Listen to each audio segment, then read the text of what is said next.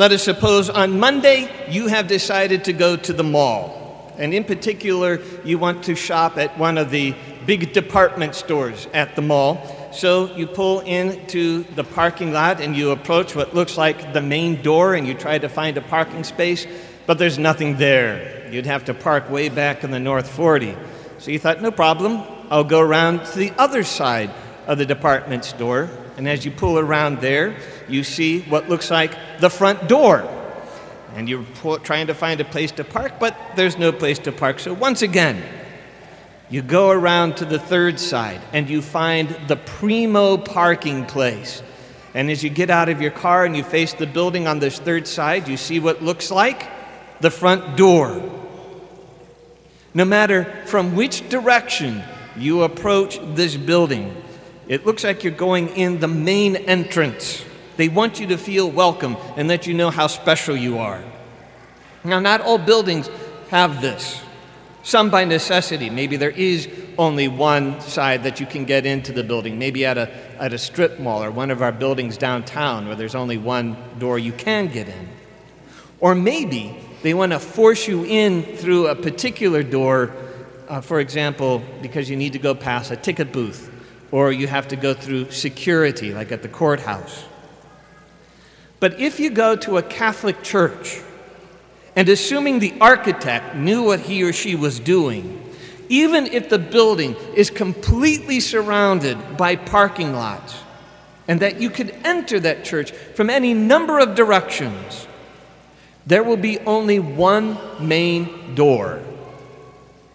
Here at Sebastian, for example, I would venture that most of you came in through one of these two side doors by where the parking lot is located, and you came in this way. It's obvious to everybody. Those are our side doors. We only have one main entrance. It's off Main, uh, off Mull Avenue, right over there. It would not have been unreasonable in another type of building that is set up like this to have all of our doors be of equal importance. But that's not the case in Catholic architecture and that's done on purpose, and here is why. It is said that the closest thing to heaven on earth is the Mass. At the Mass, we encounter our Savior, body and blood, soul and divinity, when we receive the Eucharist, God's most privileged presence here on earth. And He leads us by the power of the Holy Spirit to be reconciled with our Heavenly Father. In the church, inside the church, we are symbolically inside a heavenly space. We're surrounded by symbols of that, by the saints and what we're not and whatnot we are surrounded. I find it very fascinating. I didn't realize it until this year. Uh, when we had the last two weeks, we had readings about St. Stephen and about St. Paul. Over here, we have St. Stephen, martyr, the very first martyr and deacon and we see at, at, the, at his feet are the stones on top of the gospel with which he was martyred. And uh, you know who, who was promoting his murder? St. Paul, who's right over here, right? And he's holding the instrument of his martyrdom. Before his conversion, he was in on the murder of St. Stephen. But here, in the symbol of heaven, they are right across from each other equally, excuse me, equally represented in glory, right?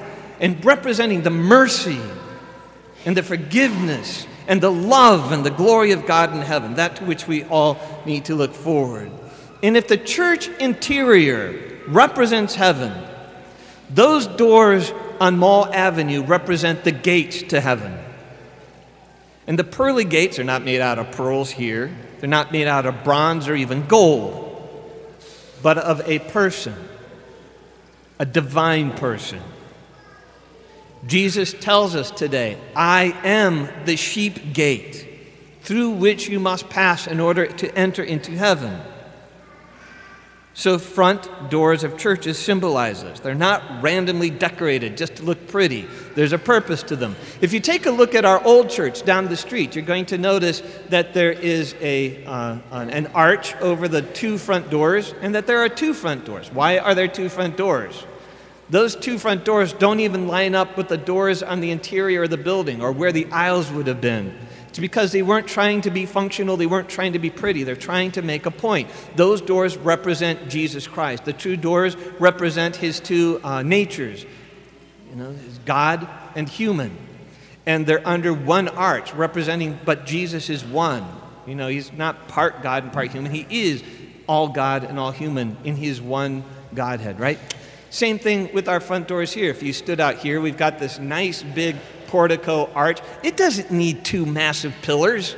Those two massive pillars are useless in, in modern architecture. You could look at how broad our church is in here, and there doesn't have to be pillars. But they put two pillars there on purpose. Jesus is one, but he has two natures, divine and human. And as there is only one Christ, there is only one main door. It is more than a physical entrance, it functions symbolically and spiritually as part of the path of salvation. When you visit a Catholic church of worthy architecture, even if it is convenient, I suggest that you make the trip and go in through the front door.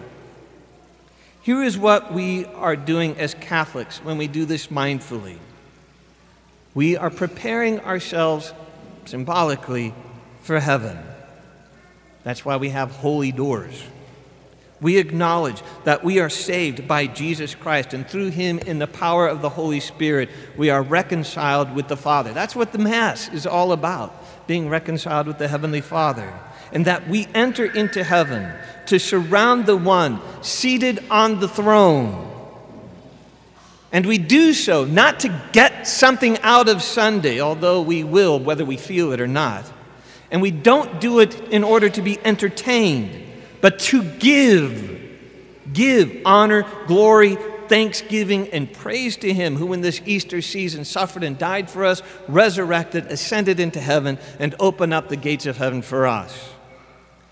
We come to give, to pray, to be the body of Christ gathered together, to give support to each other, and to allow God to build up His kingdom in us.